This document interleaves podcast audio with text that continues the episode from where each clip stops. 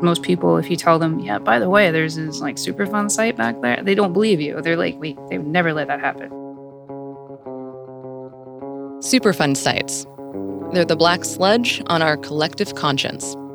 If a person were to come in contact with these waste, it would be very detrimental, you know, because it, the material is very toxic. Uh, you would not want to ingest it. Even breathing it can cause some issues. These are the former landfills, the power plants, and the chemical refineries that dot the landscape of America. But nobody lives far from a Superfund site here in the Garden State. The little you knew about the river was don't get near it, don't go in it, definitely don't touch it. Like everybody knew, like it was a dirty river, very polluted. There's 114 of them, the most out of any state in the US.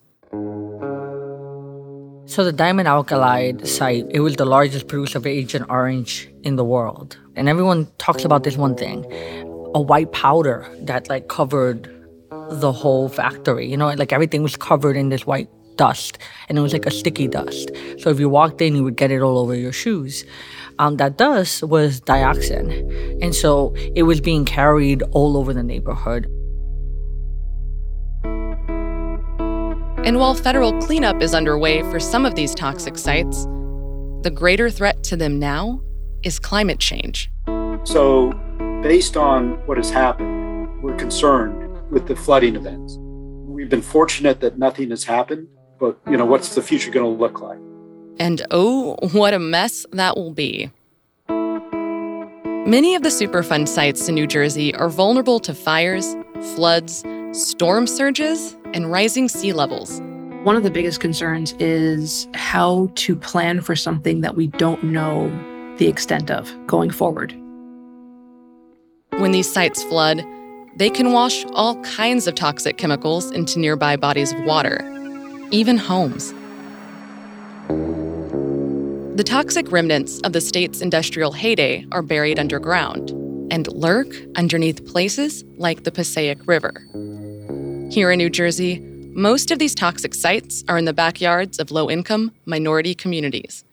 Residents already face a greater risk of health problems. And now climate change threatens to damage Superfund sites and spread pollution even further.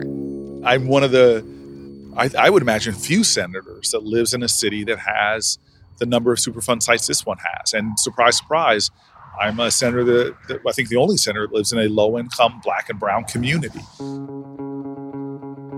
I'm Jordan Gass-Poore', a journalist who was raised in a small town in Texas, where I was fed a good helping of stories involving three eyed fish and gulped down plenty of orange tap water.